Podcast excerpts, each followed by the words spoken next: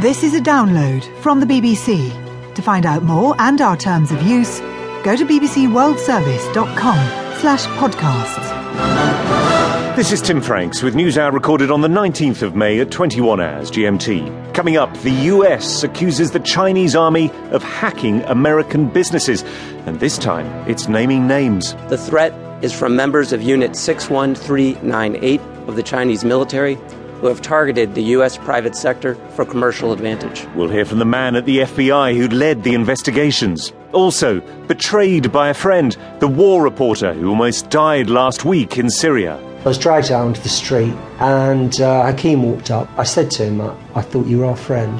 And he pulled out his gun and shot me twice in the ankle. And we'll hear about the South American president moonlighting as a professional footballer.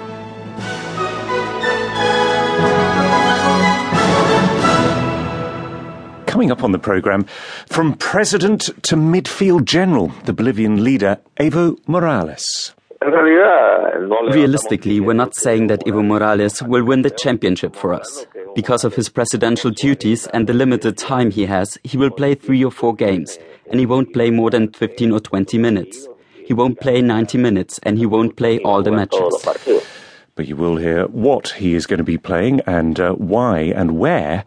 Uh, that's coming up later on in the programme, the second half of the programme. We're also going to be hearing from the lawyer for Chelsea Manning on how she is coping in jail after being sentenced to 35 years for the largest leak of government information in US history.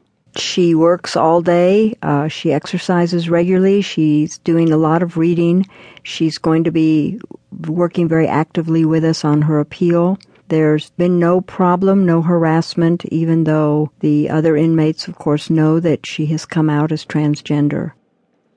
Let's begin in Washington with the news that the United States fight against Chinese computer hacking has just got personal. Today, the US Attorney General Eric Holder announced that five Chinese army officers have been charged with hacking into five private sector American companies in the US Steelworkers Union based in Pennsylvania. Alongside Mr. Holder at the press conference was the Assistant Attorney General for National Security, John Carlin. For the first time, we are exposing the faces and names behind the keyboards in Shanghai used to steal from American businesses. And thanks to the investigation of the FBI and the hard work of the Western District of Pennsylvania, this indictment describes with particularity specific actions on specific days by specific actors to use their computers to steal information from across our economy. It describes how they targeted